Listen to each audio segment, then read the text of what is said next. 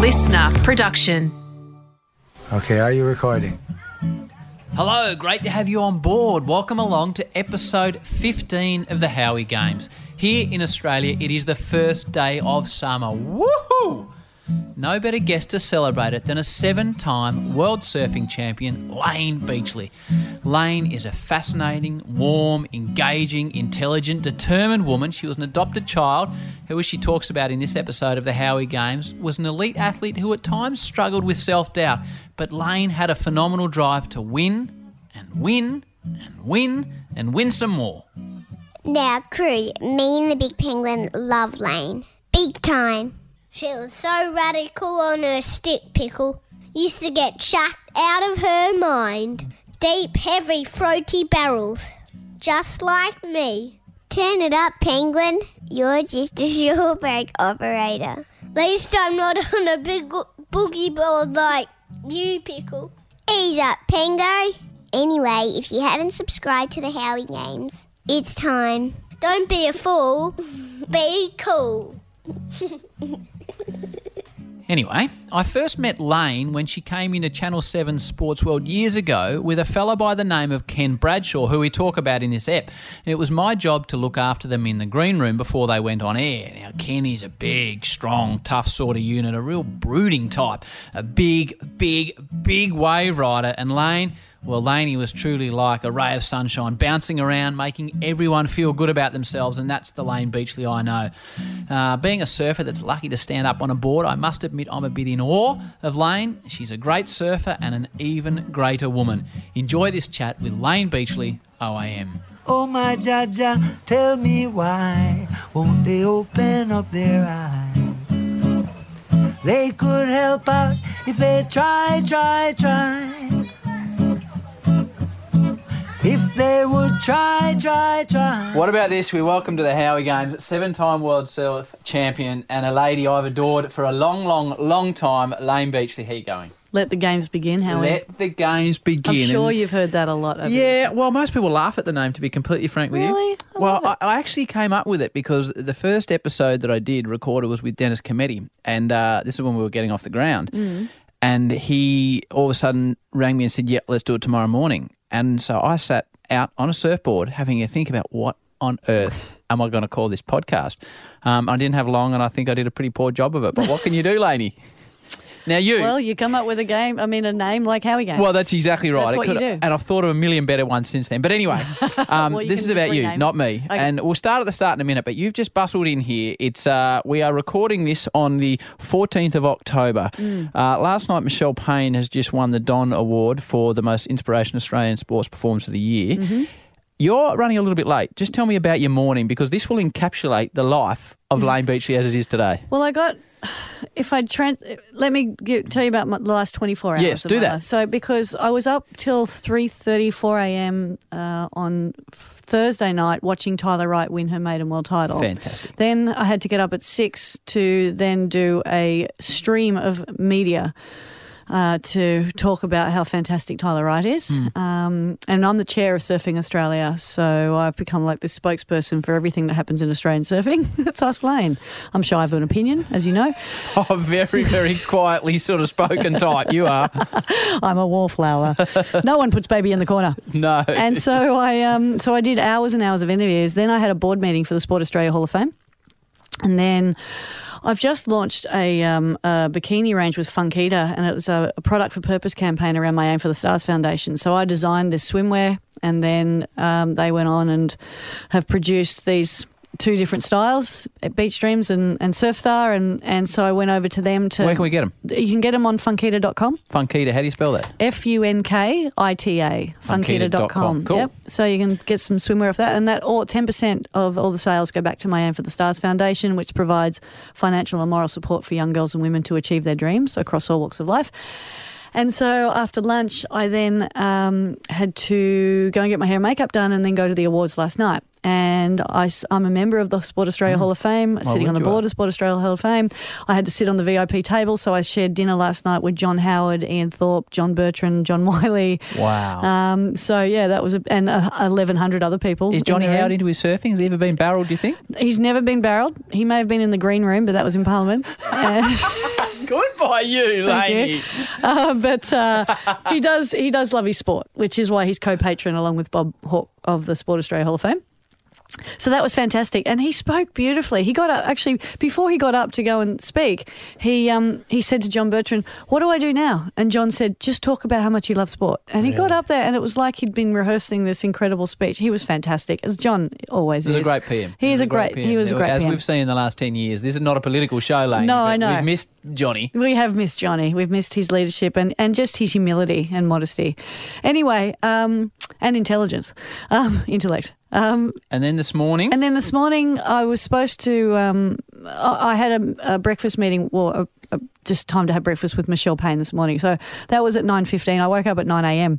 and so I was almost ready to walk out the door at 9:15, and then the Premier of New South Wales, Mike Baird, gave me a call because we're talking about expanding the High Performance Centre up at Casuarina. He rang you? He rang me, yes. And he was sitting on the beach at Queenscliff in his car doing some work calls before heading into work. And so I was late for breakfast, and I can only say to Michelle, I'm sorry, the Premier of New South Wales just gave me a call and I had to attend to some business. So therefore I'm late for you, and then I'm late for the next appointment, and on it goes. But anyway, that's life. See, this encapsulates where you are, and that's why I wanted to do that. How did I get here? Well, I don't know, because let's go. These things always start better at the start, Layne.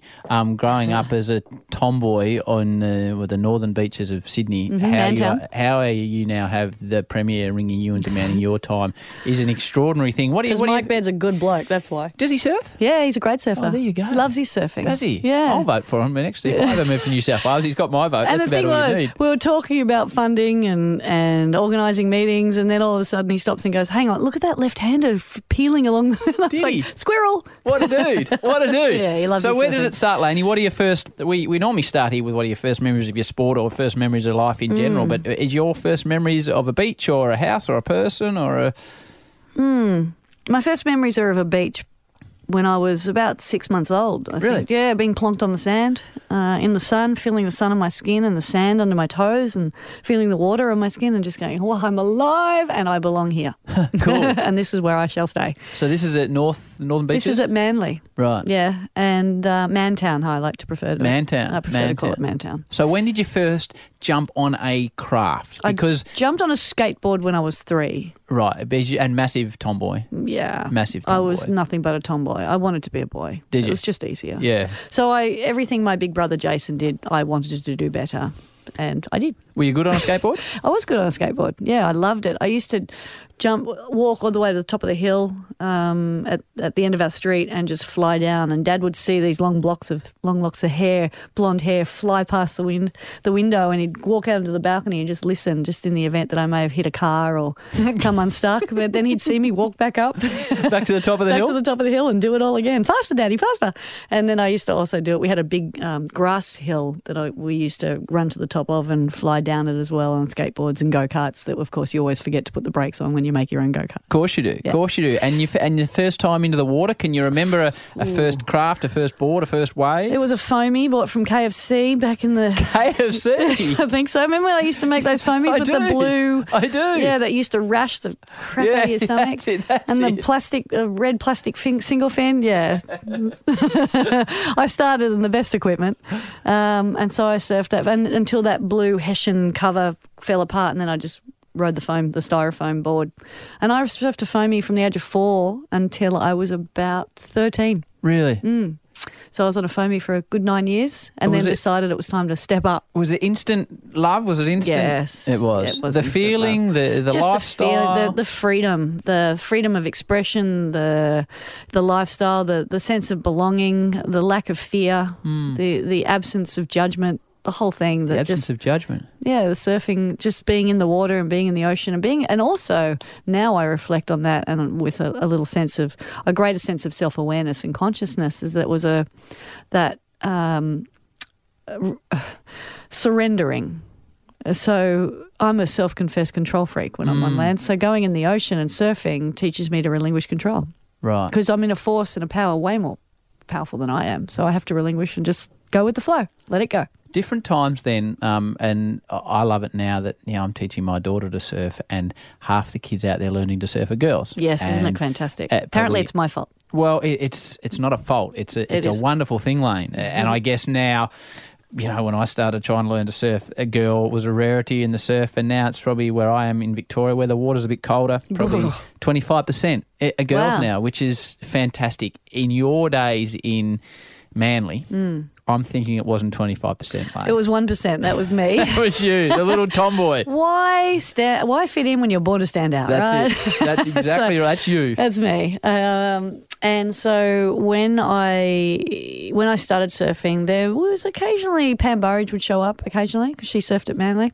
And then there was another... Was she a goddess to you? You know, I never had goddesses. I never had idols or heroes because I never wanted to be like anybody else. I just wanted to be the best version of me. So I never had these heroes that I stuck on my wall and went, I'm going to be just like them. I didn't want to be like anyone else. You're a freak. I just wanted to be me. You're a freak, eventually. I just wanted to be me. Yeah. So what were the boys like? Did you have to prove yourself? How do you prove yourself? Yeah. As a girl growing up in a male-dominated environment, you've always got to prove yourself. And unfortunately, I had that at home as well. So with my dad and my brother, my mother died when I was 6, so I've grown up in this male-dominated environment. So the beach and the surf was just an extension of that. And but fortunately, I found my tribe very early. I found this group of guys that I hung out with and felt accepted by and belonged to and had a good time with. You know, we became this foundation of support and understanding and a group that we spoke our own vernacular. You know, we had our own jargon and language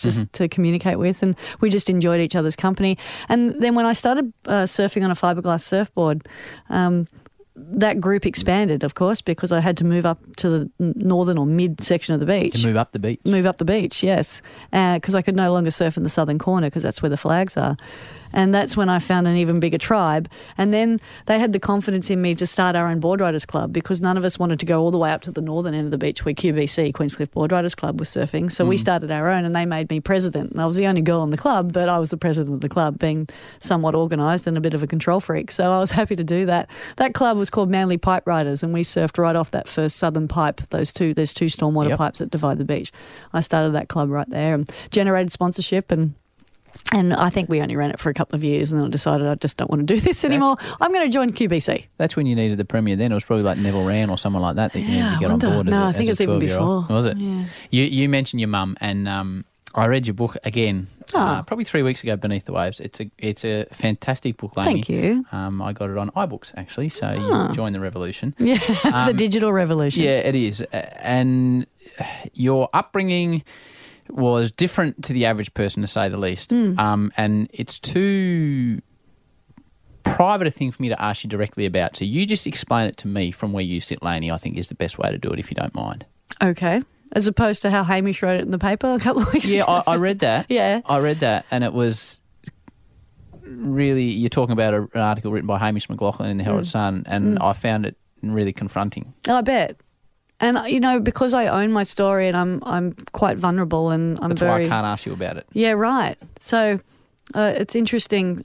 I neglect to have that level of empathy for people who are reading my story because I'm so okay with it. I just expect everyone else to be okay with it. But you understand how I completely understand private it would be. Absolutely. Absolutely. Like, we're mates, but we don't sit round and discuss our families over 19 beers type of thing. Exactly. Last weekend, I was the MC at a Lifeline ball, and John Brogdon got up and spoke about his suicide attempt. Wow. And I found that quite confronting, even though I've known John for many, many years, even before he was Premier or leader of the opposition, actually, in New South Wales. And I just went, wow. I was actually surprised at how restless I was with, even though I knew all about it and had been good friends with him. So I totally get where you're coming from. So to in the effect of not wanting to make you feel uncomfortable sitting here in the studio. Well, no, it won't make me uncomfortable. It'll make me uncomfortable to ask you directly about it. Oh, okay. All right. Well, let me tell you. So I was adopted at birth, and I was conceived, according to my mother, my biological mother, who I met when I was 27 years of age. She informed me that I was conceived through date rape. And at the time, I didn't know how I felt about that because it just seemed incomprehensible. You know, I've just heard from a person saying that she's my mother and then telling me how I came into this world. And so, I can see why that's pretty confronting as a 17-year-old woman being raped and then deciding to go through the pregnancy and giving birth and then being told by her family that actually being forced by her family to give me up, which I'm incredibly grateful for because I was adopted by such a beautiful family, and my mother who adopted me, Valerie, and my dad, Neil, and my brother, Jason, were a beautiful family, and my mother, Valerie, couldn't have any more kids after some complications after giving birth to Jason. So they always wanted a boy and a girl. And 10 months was all it took after they applied. By the way, you know, Valerie got the phone call and went, your daughter's ready to be picked up. Really? Come and get her. Because apparently these days it's such a difficult process. Apparently it's a nightmare, which is why Deborah Lee Finesse and Adopt Change are working so hard to change legislation. Anyway, so, yeah, they went and picked me up and brought me home, and the rest is history, as they say. But when I was 6 years old, we had the deep misfortune of losing Valerie to she had a brain hemorrhage during cosmetic surgery, undetected high blood pressure. Out of the blue. Out of the blue. Devastating. Absolutely devastating. And as a 6-year-old, I didn't understand the concept of losing someone as so impactful as your mother. And I bet your old man at the time. Yeah, I know. And Dad's so resilient and so strong. And I mean, my dad's been through hell and back. He's one of my greatest inspirations. He lost Valerie when I was 6. He then remarried when I was 24 to Christina and lost her when I was 31 to breast cancer. So he's watched two loves of his life pass away in front of him, and then he's had 3 kids to 3 different mothers. So he's had a rough trot, but he still gets up every day and runs the length of Manly Beach and gives life a good Neil. Yep, Neil. Yep, he's my rock. Anyway, when I was 6, that happened, but when I was 8, that's when Dad told me I was adopted. And do you remember that conversation? I do remember that conversation because it was heart-wrenching, not heart-breaking, just heart-wrenching, because I felt, and, you know, it's our thoughts that create how we feel about something. You know, our thoughts lead to emotions and actions, and then those actions determine the results that you produce in your life. And I love to refer to the difference between having a victim mentality versus a victor mentality. And the victim mentality is a mentality of, I can't believe this is happening to me. I can't believe I was rejected at birth. I can't believe my own mother didn't want me. I can't believe that I feel, why have I been so abandoned, so rejected? I can't believe this is not right. And I can't. I don't know what to do about this. And that's the victim mentality. That's the victim. That's the victim. The victor goes, all right, I'm not going to go through this for nothing. I'm going to turn this into something positive. I understand that life has ebbs and flows. And, of course, I didn't have this conscious awareness as an 8-year-old. But I do remember sitting there going, I'm not deserving of love. So how can I make myself deserving of love? I know I'll become a world champion. Everyone will love me. That's it, right? That's it. That's the crux of you winning 7 world surf titles. That's right, the crux of me winning 6 in a row. The 7th one, completely different mentality. Well, we'll get to that. Yeah, so 1 to 6 was in survival mode and 7 was in ease and grace. To prove that you were worthy. To prove that I was deserving of love. Bloody hell, that's intense. Let's be honest. Like, yeah. That's intense. And I was intense. Yeah. Yeah. The first time I met you was intense, and I'll get to. Okay, I look forward to reflecting on that. Intense character as well. I was an intense person. Yeah. Very much so. Yeah. I can't deny who I was, and I do reflect on those periods of my life and go, my God, who was that? Well, maybe that's what you needed. That's what people ask you. Do you think you could have, would have, should have, if you weren't like that? And I say, I can't answer that question because it's what I believed. So. It's what I believed I needed to be. Yep. But quite honestly, now, if I ever fall back into that survival mode, I seek proof of the opposite because I know it doesn't have to be that hard. You know, when your expectations are lofty, they're up here in the sky and life keeps delivering way down here on the table, everything in the middle is pain, suffering and struggle. And if you continue to succeed despite all the pain and suffering and struggle, you believe that the only way to achieve your expectations is through pain, suffering and struggle. Mm. And I was a self-fulfilling prophecy of that from 1972 until I won my 6th world title in 2003. Which, as I said, we'll get to, which I can only believe then when you've changed that mentality. It must be one of the great release of your life to almost get your life back. But, lady... It's releasing a pressure valve. Oh, a massive pressure valve, especially when it's sort of 20-odd years of build-up. Mm. So your surfing is going well. As in now? Not now. Oh, we're reflecting still. Then. We're still in reflection mode. Surfing was going great. I thought so. Until I went and found a surf coach. Well, so not naturally amazing. No. Are you a hard worker? Yes. Combined with some talent? you're not one of those athletes that's just naturally... There's no raw talent within me. Right. No, oh, that's a lie, because I have a great amount of balance. Yeah. I'm a really physically balanced, not emotionally and mentally balanced, especially back then. At least you got one. More so now, but the physical balance was definitely... So when did you start to become good and people be aware, and you maybe become aware that this is what you can do? Around about 15 or 16 was when I started. You're still at school then? I'm still in high school. Yep. Year 10 and 11. I started competing in the regional events when I was 15. I came dead last in the first event I ever competed in, and that shattered my confidence. Last? But yeah, dead last. And as far last as you could possibly come. How many are in it? Oh, it was actually a charity event. Like a fundraising charity event to raise money for a surfer that had lost his life a few months prior, and it was it was an organised event that a lot of people competed in, and it was a men and women's tournament, and I think there must have been about 40 women and 120 guys or something. And my first heat, I was so nervous, my board felt like it was made of cement. Huh. I couldn't turn, and I was so disheartened. Welcome to my world. Yeah. And you're teaching your daughter to surf. Yeah, well, I'm concerned. Yeah, so am I. Yeah, she needs to be too. Yeah. Anywho, and I was so nervous and so disheartened by my performance that I actually decided to go back out and prove to myself that I can surf. And after the next free surf, I went, okay, I can still do this. I'm not going to allow myself to be defined by that one poor performance. I'm going to continue on.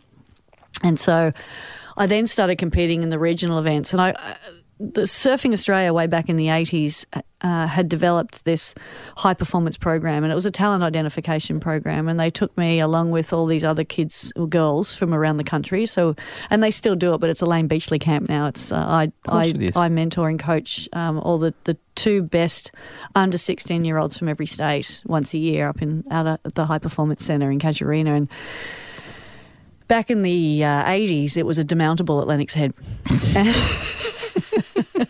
Times have changed, as Times we said. Times have changed.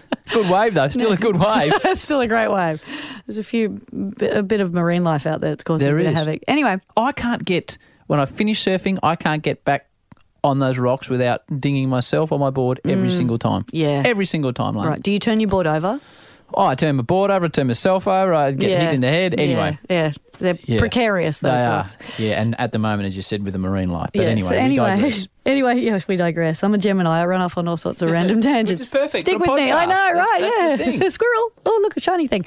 Anyway, I went to this high-performance camp, and I learned how to structure a heat plan. I learned how to sit and watch the conditions and time sets and work out where the best waves were and create a plan B. And I put that into practice at the next regional, the state, the regional scholastic titles, and I won them. And then I went to the state scholastic titles, and I won them. And then I went to the national scholastic titles and had a horrible time. I was the new girl on the team, 2 girls on the team, 7 or 8 guys, was harassed, threatened, intimidated, bullied, no fun. It shattered me. I'm strong and I'm resilient and I'm tenacious and I can stand up and give it as good as I get it. But they just gave it incessantly and I couldn't take it. And that made me reassess my my path to a world championship. That made me reassess my path to the Pro Tour. So what it made me do is I avoided the amateur scene from then on. I didn't want anything to do with team surfing. I'm only going to compete in individuals contests that don't revolve around having a team to travel somewhere and do something, because I didn't like it. So you turned pro? So I turned pro, yeah. I was still in high school.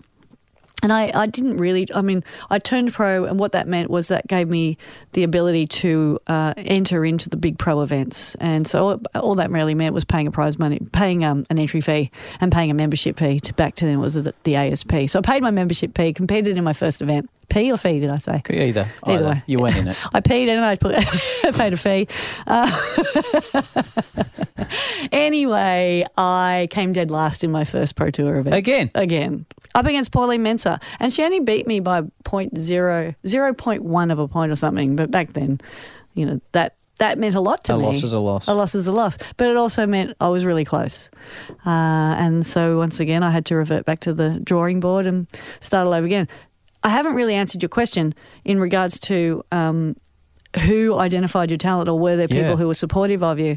And it was the guys in the water And I surrounded myself, very fortunately, I started working when I was 14, I think, at the local surf shop. Of course. And Guy Leach owned it. He was a part owner with Doug Lees. And hanging out with Guy Leach is like hanging out with a motivational quote. Right. An extraordinary man. The first time I ever sat in commentary with him in the Ironman, we had to call the call and go to gold. I'd never called a surf iron life-saving before. It's all right. You have a chat with Leach. He comes in at 30 seconds before, in his frickin' Speedos, sits down. At least he wasn't nude. Well, near as, closer. And said, all right, cock, away we go. But the time I spent on that for 3 years with him and Trevor Hendy, you'd come home every weekend just ready to charge on life. Yeah. Because they just, like you said, like motivational quotes, those two. Trevor is adorable, and Leachy I refer to as one of my honesty barometers, and between the two of them I draw on their wisdom and their knowledge and their positivity and their enthusiasm for life, and just I surround myself with people like that as much as I possibly can because they elevate you. And so Leachy, you trained with him too as well. I did train with Leachy. The fun thing about training with Leachy, because I trained with him as a kid and then I came back when I was competing and trained with him again, and you have to reassure Leachy as much as he reassures you, actually more so I think, because we were doing this underwater training and he's, 6 foot and massive lungs, and so we were doing this competition against each other where we'd go under and then see who'd get the furthest up the pool, and he'd always go 10 metres beyond me, and he's like, how good is this, Gidgy? How good am I? Gidgy, like, as in Gidget? Yeah. That was your nickname? That was my nickname. He still calls me Gidgy or Gidgwa. And so, I was always going, you're awesome, Leachy. Which he loves. Well, he doesn't usually wait for someone to tell him. No. My first training session with him was at Carawa, and he said, we'll just go for a swim. I want you to get an idea of what it's like to compete in this. We'll just swim 100 metres out there, and it's like 6 foot onshore, and I'm like, well, I'm not exactly, Libby Trickett here. And he says, I'll keep an eye on you. 50 metres out, he's 150 metres out. I'm thinking, you're keeping an eye on me, are you? Yeah, thanks, Leachy. Thanks for your support. Yeah. Thanks for that, Leachy. But, there was people like him and other surfers around. Barton Lynch was a great mentor. Pam Burridge also. Stuart Entwistle. There was other world champions and other surfers who were in the water who were very honest and supportive and encouraging. So they were the kind of people that I always sought. I was always looking for counsel and guidance and support from. And those guys and girls were constantly elevating me and nurturing my talent and also telling me, okay, that's looking good, but you may want to do something different or try this or try that. And so for every one of the guys that paddled up to me and were giving me crap, there was a lot of hostility and threats in the water in the 70s and 80s. There was a lot of pulling of leg ropes and pushing and cutting off and spitting water and, people growling in my face, guys paddling up to me and saying, you're a girl, get out of the water, all that kind of hostility. I refer to those people as my dream thieves and life vampires. They're the ones that really don't add any value to your life. And at times, of course, you want to be loved, you want to be liked, you want to fit in, you want to be accepted. And when you're surrounded by all this hostility and negativity, you start to question and doubt yourself.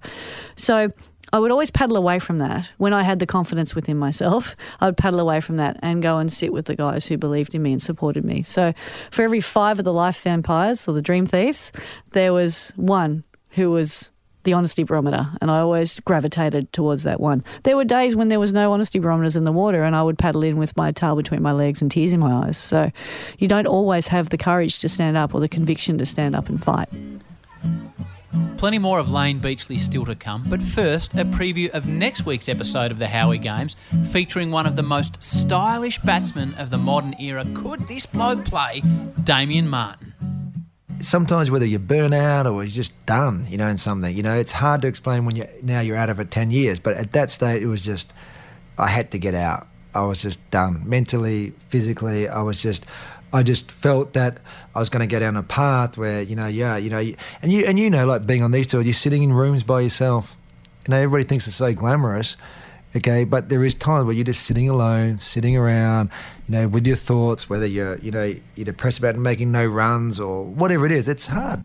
That's Damien Martin coming up next week. Now, please subscribe to the Howie Games so you don't miss any upcoming episodes. And if you have 2 minutes, it'd be great if you could give us a rating on iTunes. That would be just dandy. Back to Layne. Have you read Andre Agassi's book? Open. Love it. And the thing that strikes me about that is I think the first 30 pages are as good a sport book as you'll read. Yes. You just can't comprehend how much self-doubt he has. Mm. Reading your book again, which has got a lot of your diary entries in it, mm-hmm. even when you were on top of the world, you were doubting yourself constantly, Layne. Mm. That really surprised me. Self-deprecating too. Yeah. And then trying to make up for it somehow by putting others down. I mean, I did have a lot of self-doubt and a lot of internal... Why when you became good, when you became a multiple, which we'll get to, why then do you still question whether you're good enough when you've got 3, 4, 5, 6 world titles under your belt? Comparison. With? Yourself, others... worrying about what everyone else is thinking. Okay. It's just that desperation to be good enough. Can't be much fun when you're sitting in a hotel room in Biarritz by yourself and you've just got beat and you're just saying, well, I'm no good anymore, I've lost this, I don't like the way I look, and then I don't like the way I surf. Yeah, and then you've got the media weighing into it as well. Yeah. So you become so distracted by what everyone else is thinking and saying that you stop self-defining.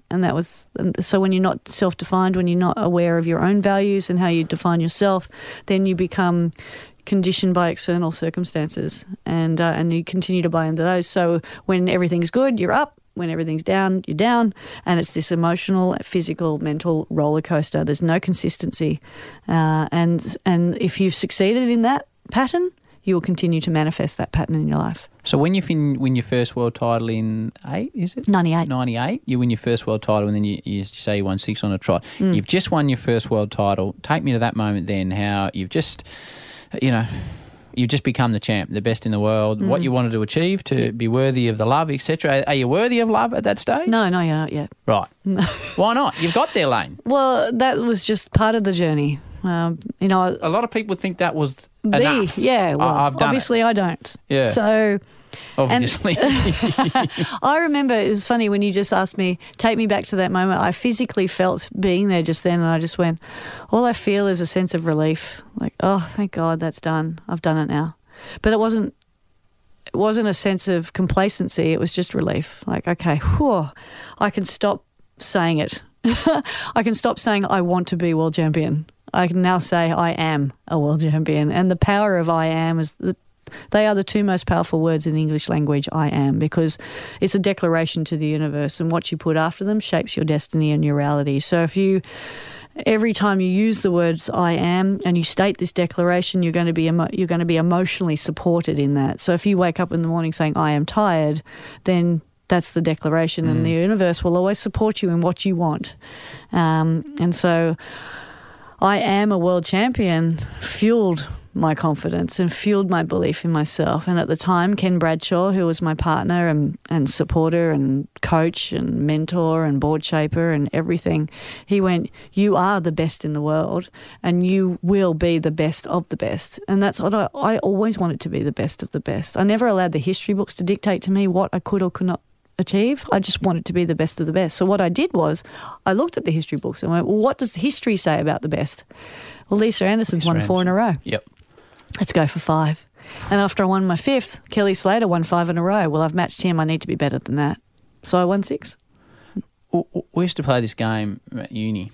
It just struck me now when you mentioned Kelly Slater. I hadn't thought of this for years, where it was like a game when we'd be having beers. Imagine if at that stage Shane Warne could bat like...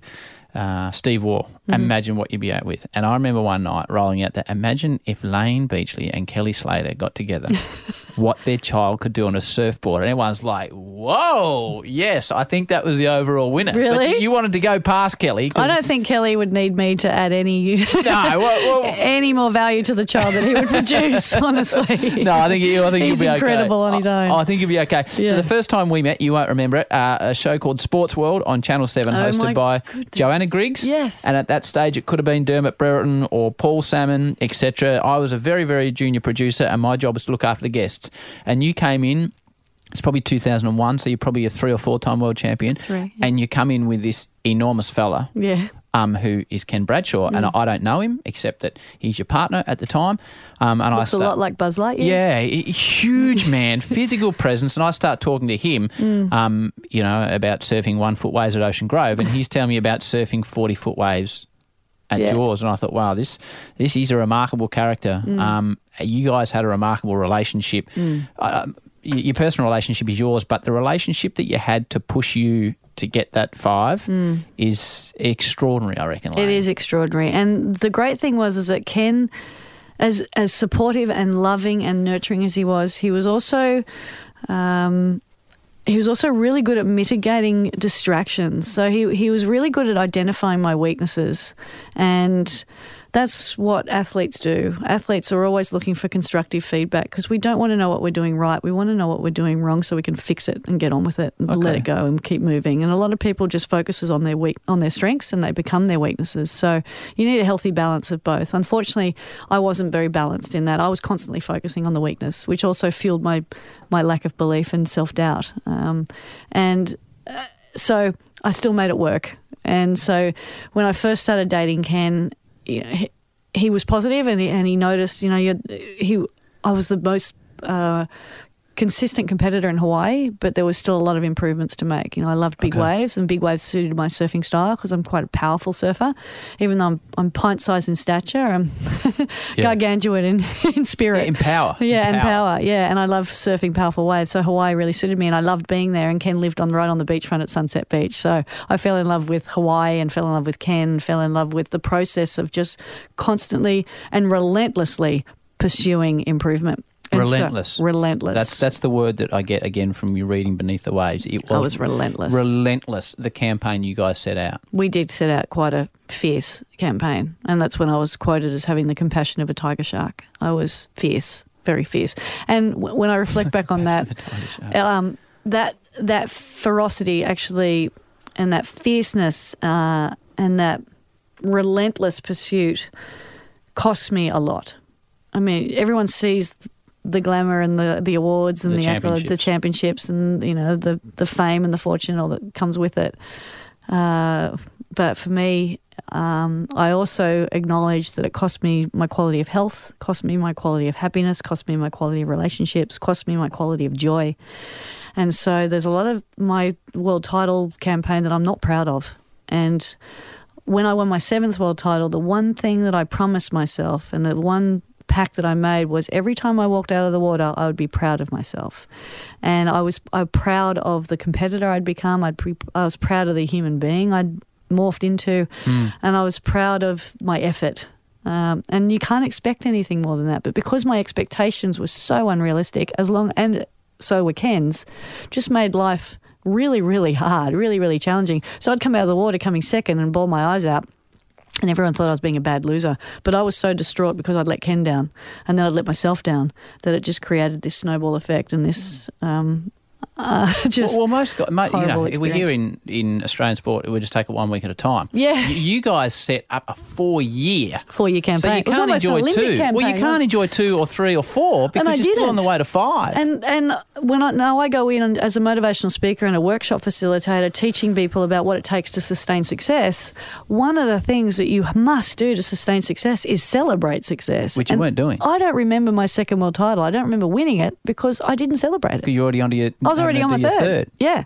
So, but after I won my 1st one, I celebrated it, I anchored it. And when you anchor it, it stimulates adrenaline and a hormone response that actually fills you full of happiness and joy. And you're like, oh, I like feeling this way. That enables you to maintain your motivation towards putting in the work and the effort and going through the ebbs and flows of success and failure to achieve your ultimate dreams.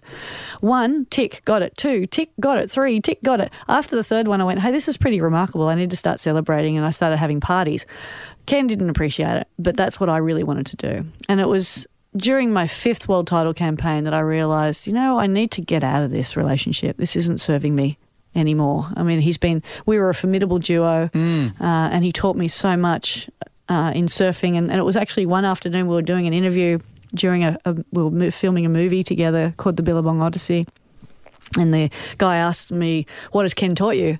And I could rattle off a million things Ken's taught me about big wave surfing and about focus and discipline and dedication and breath training and reading weather maps. And like, I've just learned toe-in surfing and, you know, navigating my way around really big open ocean swells and things. And when he said, so what's Layne taught you? And he couldn't answer the question. Come on, Ken. Yeah, come on, Ken. Come on, Ken. And then he went, to surf small waves? Ooh. And I went, okay, this is not working. We're not contributing to each other's life equally here. It's time to move on. And it was really hard to get out of there, but I did.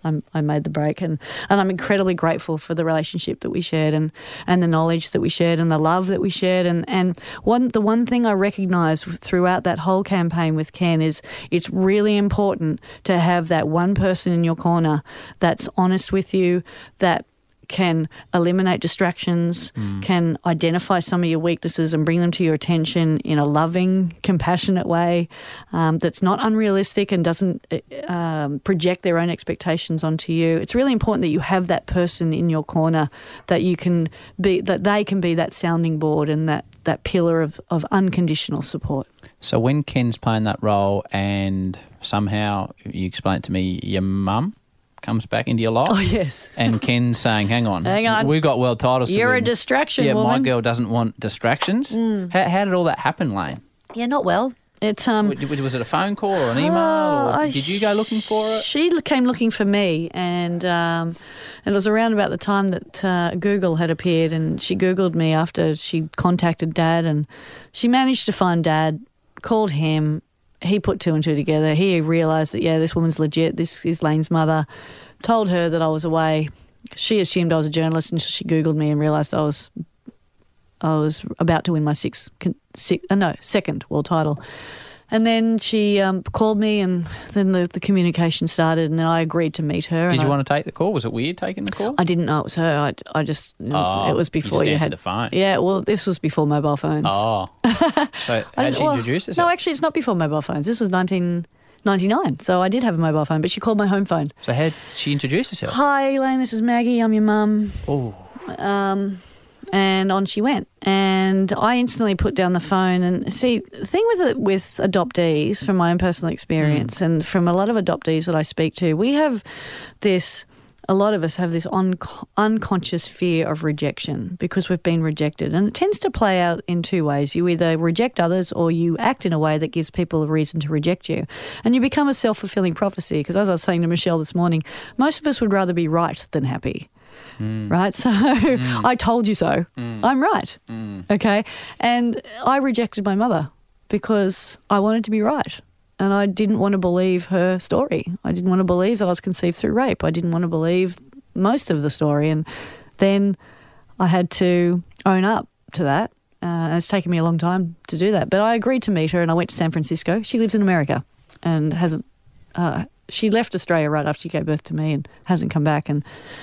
except to get married. The first time you saw her, did you see yourself in her? Yeah, I was like looking in a mirror in 17 years. That's my mum. There was no question. You didn't have to say you were in a red jumper or whatever. No. That's my mum. That's my mum. Yeah, and Ken was concerned. He's like, oh, is she a gold digger or a fame digger? You know, being super... Good Ken. Yeah, good Ken. To protect you. Lower down the wingspan, Buzz Lightyear. Take a deep breath. You cannot fly around this room with your eyes closed. And so he allowed me to go on my own, and I went and met her with her, and we actually just met at the airport in San Fran. I flew in, flew out. And yeah, there was no question she was my mother. It was good to meet her.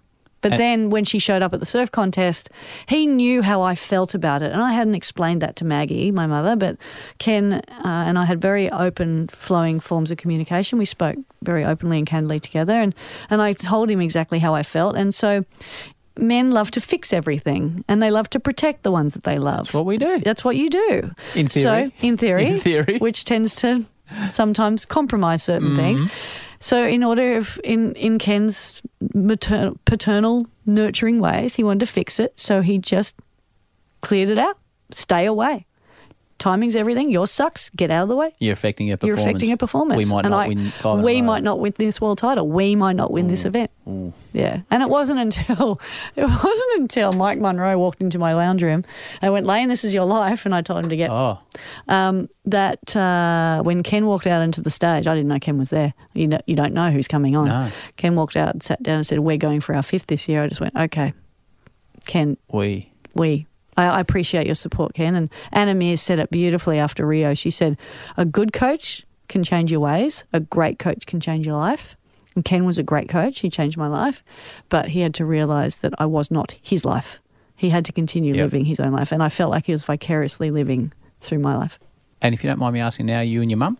Me and my mum, it's still tenuous. Is it a phone call? Is it an email? It's an email. Okay. I got a call from, actually she emailed me on my wedding anniversary. On our, Kirk and I just celebrated our 6th wedding anniversary on the 10th of the 10th of the 10th.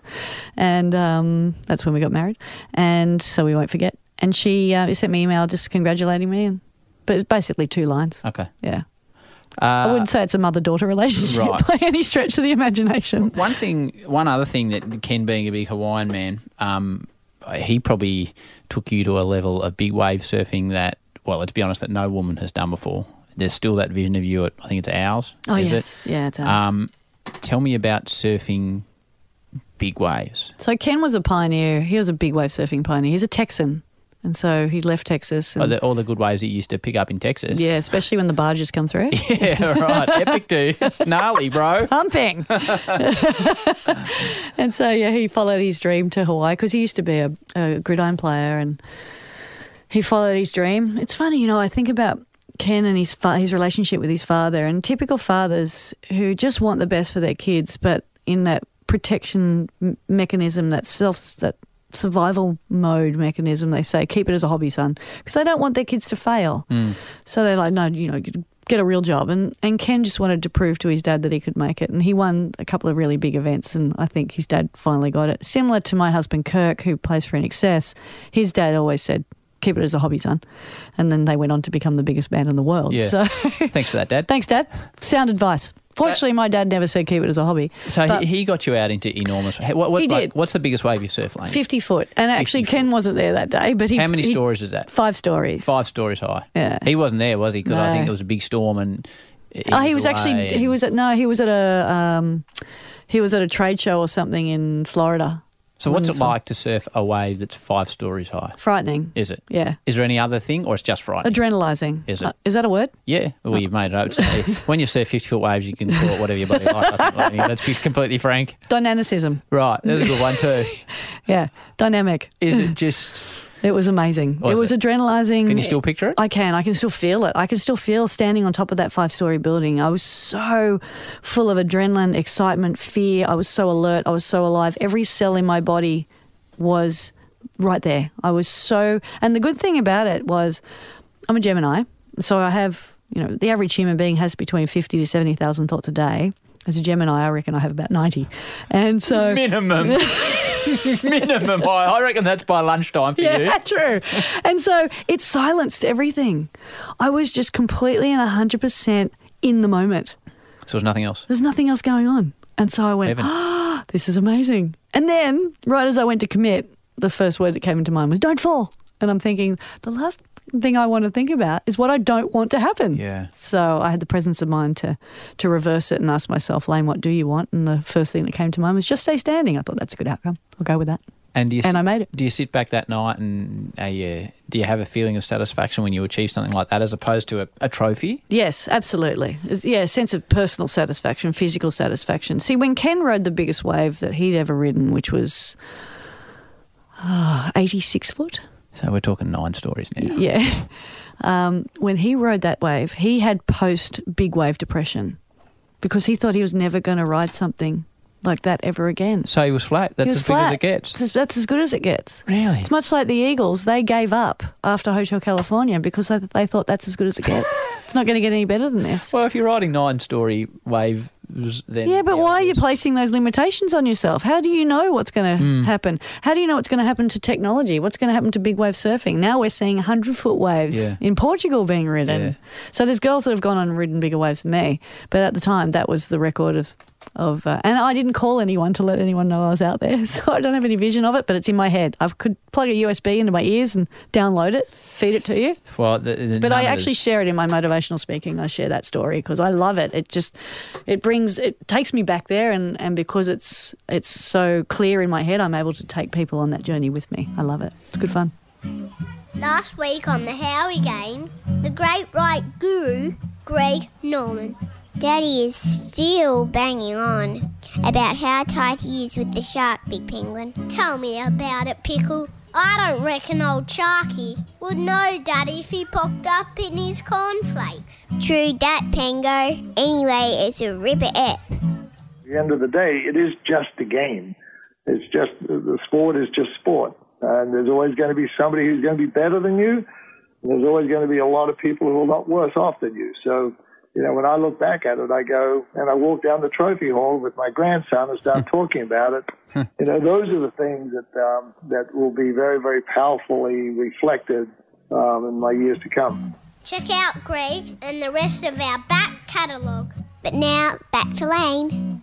Now, Lainey, you've already been really good with your time, and the producer of the Howie Games, the great MJ, has walked in. Michael Jackson. Yes, Michael James. And he's like this morning, he's like, oh, will Kirk be there? Will Kirk be there? He's a big INXS man. What, am I not enough for you, MJ? Well, you are for me, as you well know. Thank you, Howie. But, Layne, not that it matters to me. I remember reading about it, and I thought, Gidget, the girl at the beach, and there's this sort of pasty rock star type with a Clark Gable moustache. This is just, this is new idea making things up again, like totally. Leighton and Beck. Yep. Absolutely. It was a complete facade. Where'd you meet him? Like, how did you meet him? You know what? Well, when we did the Celebrity Grand Prix together. Yes. What year was that? Many years ago, back in the early 2000s. I wasn't a celebrity, but you were. That's all I remember. Yeah, you were. You were celebrity enough to be in the race. Yeah. Jon Stevens was in there that year. Right. And I met Jon Stevens and got to know him really well doing the Celebrity Grand Prix. And at the time, he was the lead singer or frontman of INXS. Mm. And so I've been an INXS fan since I was a teenager. Of course, I love the band. Every Aussie does. Mm. And so he said, I really want to introduce you to Kirk. And I said, why? That dude with the funny mo. Yeah, with the dorky-looking guy with the glasses at the front of the stage that hello Kirk, if you're listening, plays saxophone, guitar and sings. Like, he's talented, but geez, seriously. And he said, I really think you two will get along great. And when I came home from France and I'd just broken up with Ken, I had to go over to John's house to pick up tickets to a private INXS show, and I told him, and John went, he was like clapping his hands in glee. Oh, awesome. Okay. It's on. I'm introducing you to Kirk next week, and you guys will get along like a house on fire. You both know what it takes to succeed and become the best in the world. You both know, you know, all the ins and outs of travelling the world and the trust and the just everything that goes on with being successful. You know, there's a lot of layers to it. Apparently. Yeah. Sorry, Howie. You're there. Okay. I know you're there. Yeah, we're just still battling away. It's all about perspective. That's right. So I went to this show and I stood at the front of the stage and I was looking at Jon Stevens going, John, you're hot. Kirk, you're so nice. Like, seriously, John, can I go with you first, please? And hello to Jon Stevens. Hello, Johnny. Hello, Rangi. So Rangi was adamant that Kirk and I would get along. Now, Kirk was this overweight, pasty, balding, Hawaiian shirt wearing barefoot rock star. And Come on, Kirky, you can do better than that. Now he's this gorgeous, handsome, adorable, loving, nurturing husband of mine who I'm so grateful for Rangi that he saw something that both Kirk and I did not see. First date? Horrendous. No good. No connection, chemistry, Kirk. No interest. I took him 10-pin bowling at DYRE. Oh, you didn't. You are... I'm a classy broad. That would have got me across the line. I'm not sure about one of the world's biggest rock stars. You can take the girl out of Manly. You can't take Manly out of the girl. 10-pin bowling at DYRE. And how did Kirky go with that? We won one game each. I won the first one, he won the second one, and I did not let him win. No. As the trophy room would attest. Right. And you would have spewed about getting beat. I was pissed, yeah. But I wasn't drunk because we weren't allowed to drink. And the whole reason I took him to 10-pin bowling at DYRE is because apparently we were both allowed to drink. But right, you weren't allowed. We weren't allowed. So that was off to a very slow start. Then we walked down to Dee Why Beachfront to go for dinner. And I decided to pay for everything because I thought this guy's probably used to having to pay for everyone and everything. Mm. So I'm going to take him out. So at least I had some decorum. And all the way to Dee Why Beachfront, he was talking about surfing, and I was just shaking my head going, seriously, this guy thinks I know nothing else other. Because I'm dressed as a surf rat. I've got the blonde, you know, surfy rat hair, and I'm a surf rat. I'm 5-time world champion. Of course, I love surfing, but I do have other interests in life, and he just obviously wanted to draw those longbows of relation and understanding. So he's talking surfing. I'm thinking this is going to be good. And then we get to the restaurant. Halfway through dinner, we're yawning in each other's face. There's no chemistry, no connection. There's nothing going on. You're thinking about Jon Stevens. Well, I'm thinking about Rangi. Yeah. At the time, I'd been spending a lot of time with Chris Isaacs. I'm thinking about Chris, and I'm thinking like, why am I here? Do I have to stay here any longer? Went to the bathroom, looked for a window to climb out of. Did you really? I did. You make me laugh. And while I'm sitting there, while I'm in the bathroom looking for a window to climb out of, Kirk's sitting at the table thinking, if I just leave money and do a runner, will she notice? Oh, Kirky was out too. He was out. Right. We both tapped out. And then he's thinking, well, actually, my car's at her house, so I have to get back to her house, and I'm not going to just sit at the front and wait. Awkward. Awkward. So he stayed, and I walked out of the bathroom and looked at him and, oh, he's still here. Damn it. Okay, we'll continue. And the owner of the restaurant sat down with a fresh bottle of limoncello that his grandmother had made. This is an Italian restaurant on Dee Why beachfront. It's no longer there, unfortunately. And the three of us polished it off. So that was what you needed? That's all we needed, just a bit of limoncello. When you've had 15 glasses of that, all of a sudden Kirky was just starting to look okay? Yeah, no, it wasn't about looking. Right. Had I been that shallow, I wouldn't have even gone on the first date. Hello again to Kirk. Hope you're enjoying this episode of the Howie Games. But what it was just allowing us both to relax and let go and stop trying to impress each other, stop trying to look for these long bows of connection and understanding, just communicate, just have a chat. And then when we did, we really enjoyed each other's company and we dated each other for a week. On the way home, I had the horrendous hiccups and he just thought that was the most adorable thing ever. And then when we got home, I made him sit on the couch and watch Monsters Inc. You are a hot date. I'm a hot date. You've been buying in Monsters Inc. and trying to get out the bathroom window. Painting a beautiful picture. Yeah. So after all of that, after a week, we went our own separate ways. He went off on tour to South America. I went off on tour back to Fiji and Hawaii. We came back together at Christmas and we've been together ever since. So we married 8 years later on the 10th of October 2010 and toasted with limoncello after the ceremony. Oh, now it's a beautiful thing. It is a beautiful thing. Do you play INXS at home? I'm not allowed to play INXS at home. Really? He gets really self-deprecating. No, they're self-effacing. He's just really, he gets embarrassed. And I turn it, so every time he gets in my car, it's on. You know, I'm always listening to INXS. I love it. My ringtone is his saxophone solo from Never Tear Us Apart. And doesn't like listening. He just gets embarrassed. Does he? Yeah. Embarrassed at being great. Yeah, life must be tough. Yeah, it's a rough life. You know what? So he never used to display any of his memorabilia or any of his platinum or triple platinum trophies or anything. And so when he came to my house, my trophies are all around my house. And so when we moved in together and bought a house, we created a trophy room and it's straight to the pool room. It's directly out of the castle, but all the memorabilia is our own. No jousting sticks. And he get a good price for those. I know. Tell him he's dreaming. He was reticent to display his stuff because he thought it would intimidate people. I was like, no, be proud of what you've done. Absolutely. You guys worked your asses off to create the success that you had. And you even encountered rejection from the nation that fell in love with you because I don't know why. But anyway, they did. But they were still able to reinvent themselves. They lost the most amazing, charismatic, incredibly talented lead singer. And then they were continued to persevere and they were able to reinvent themselves again. Then they did Rockstar in Excess and had JD Fortune for a while. And then they, after they lost JD, they've come back with Kieran Gribben. So they've been able to continue to maintain that sense of momentum that very few bands can do. And it's all because of the brotherhood and the timelessness of their music. So what have you learnt from, you told me all the things you learnt from Ken. What do you learn from Kirk? Well, I've learned a lot about image.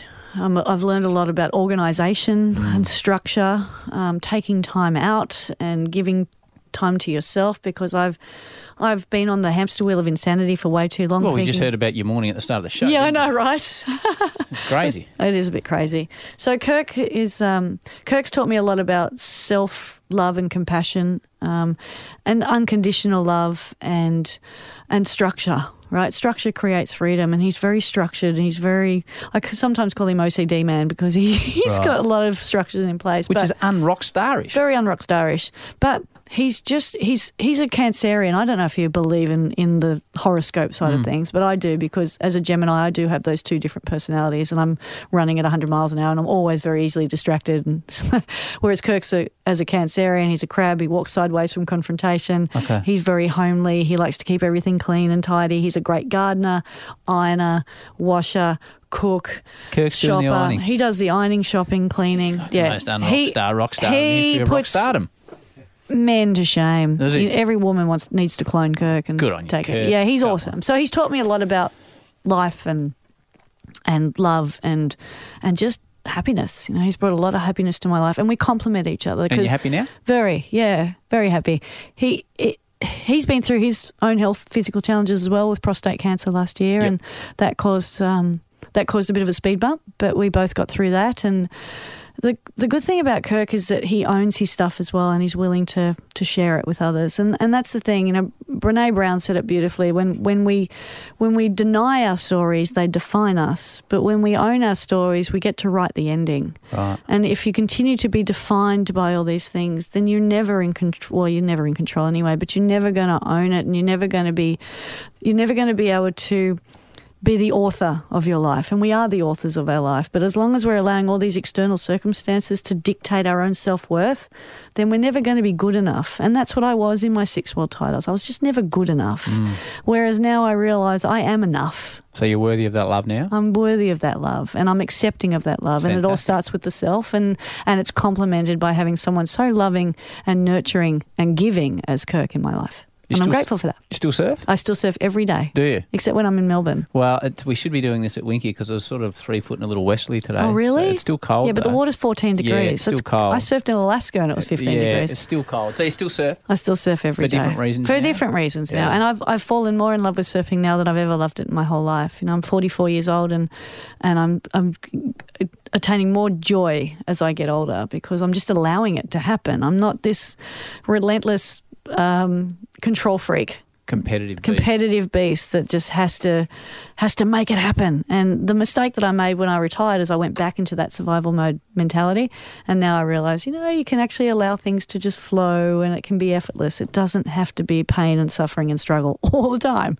because we trust in it for too long. Layne, we normally finish the Howie games. Yeah. One of my two with kids. A game? No, well, it's like a game. Okay. One of my two kids, I've got two. As everyone knows that listens to this show, a 4-year-old by the name of Mac, who he woke up one day and declared his new name is the Big Penguin. Why? No one knows. He still doesn't know, but he will not answer unless you call him, and not just Penguin, it has to be Big Penguin. Big Penguin, like the Emperor Penguin. Yeah, I don't know. He's a lunatic. And well, he's your son. Yes, correct. And the Pickle, my 6-year-old, is my daughter. She calls herself the Pickle? Well, that's a name I bestowed on her. We still don't really know why, but so I got the Pickle and the Penguin at home. Has she accepted that? Yeah, she loves it. She's embraced it. She often features in the podcast, actually. In fact, she seems more popular than me, but that's a whole other point. I always have a chat with him in the morning or the night, last night over dinner. Who are you talking to today, Dad? Oh, Layne, she's a surfer, and the kids are learning to surf. And whoever is more engaged with the story that I tell them about the person, they put a question to the guest. Okay. So we have a question for you from the Pickle. Oh. Hi, Layne, Pickle here. I'm just a shore break operator on my softies, and I'm a bit scared to go out the back, so what should I do? And she's 6? She's 6. I don't think I knew the word operator for the 6-year-old. Oh, she's a well-read young lady. Yeah, so basically, she's going to be a journalist. Yeah, she's operating in the shore, in a softie, and every time she looks over her shoulder, she has fear about the wave that's coming, Layne, and she wants to know what to do to overcome it. Right. Pickle. Thank you, Pickle. Thank you for throwing me under the bus. You're lucky he wasn't a penguin because he popped up with something like, did Layne ever go on a boogie board because I don't think they're cool? And I said, I don't think we can go with a penguin. I did go on a boogie board, but only when the waves were really, really small. We used to play boogie board derby. And so all of us would catch a wave together and see how many times we could run over each other and stay on our board. The answer to that question, Pickle, is the only way you can overcome a fear is to first acknowledge that you are afraid. And then you have to have the willingness to confront it. And so the only way that you can do that is actually paddling out a little bit further. You have to just get past the shore break. The thing with fear is that people think that the only way they can confront it is to go all the way out the back, and that will create more fear. Right. It's like having someone having a fear of heights and then going bungee jumping. It's not going to change your fear of heights. You've got to take 2 steps forward, then take 1 step back. And so if she's only surfing the shorey, she just needs to go outside the shorey just a little bit and catch another wave that's just a little bit bigger than the shorey and then ride that in. She'll realise, oh, okay, that's not that bad. You listening to this, Pickle? Yeah, come on, listen up, Pickle. And then after she's had a couple of waves just outside the shore break, she'll get a little bit more comfortable and go, okay, I can do that. Now I'll just go out a little bit further and a little bit further. Because I think about how I was able to build up my ability just going from surfing at Manly and 1 foot waves to 50 foot waves in Hawaii. It wasn't an immediate transition where I went from surfing shore breaks to 50-foot waves. Yeah. It was a gradual process. And all of us in our lives, we follow processes to improve our capacity and our abilities and our knowledge and our learning. So if you're surfing 1 foot waves tomorrow, paddle out when it's 1.5. The next day, paddle out when it's 2 foot. So I started in 1 foot waves, then I surfed waves that were 3 foot, then I would paddle out. And so in days when it was ceiling height and I was really scared, I would paddle out with someone and I'd let them know I'm scared. And they went, well, just go and sit on the corner and watch it. It was when I went and surfed ours. I went in there going, that wave is ridiculous. I want nothing to do with that. I can understand. Because I'm scared. Yeah. So I went, well, I'm here now. And it's all about your attitude, and your attitude starts with how you think. So if you're willing to overcome it, you will take actions to do so. If you're not willing to overcome it, then you will allow your fear to enable you to become a self-fulfilling prophecy. I can't overcome it, so I won't. And we'd rather be right than happy, right? As you told us, Pickle. As I told you. So Pickle, paddle out just past the shore break tomorrow, just on the other side of it, in between the bigger sets at the back and the shore break in the middle. Get someone to push you into a wave and keep your eyes up. Surfing is a great analogy for life. Where you look is where you go. And most surfers, they don't want to go into the pit, but they'll keep looking at it. Yeah. And Jules Allen taught me this. If you look at the pit, you eat shit. Now, Pickle, I'm sorry about language Pickle. There. Yep. Now, Pickle, if you are listening to this, once you get to 10 foot, Dad's no longer coming with you. And then you're out and you're, hey, I'll be out there with you, though. Layne, I'll take you. So much having a chat with us on the Howie Games. You covered some very personal topics in a beautiful way. Thank you. You're an AO these days, which is a freaky thing. Layne Beachley, AO. Thanks for having a chat with us on the Howie Games. May you catch many more waves. Thanks for inspiring us too, Howie. Thanks for sharing. Cool. Cheers, thanks for having me. Ta. Thank you so much to Layne Beachley, a woman in high demand for very, very good reason. Thanks as always to Michael James, continues to whack away getting the Howie Games to air. Thank you to you all out there for listening once again. As always, we'll be back with another episode next Thursday. Until then, peace and love. And we can do it if we try. If we try. If we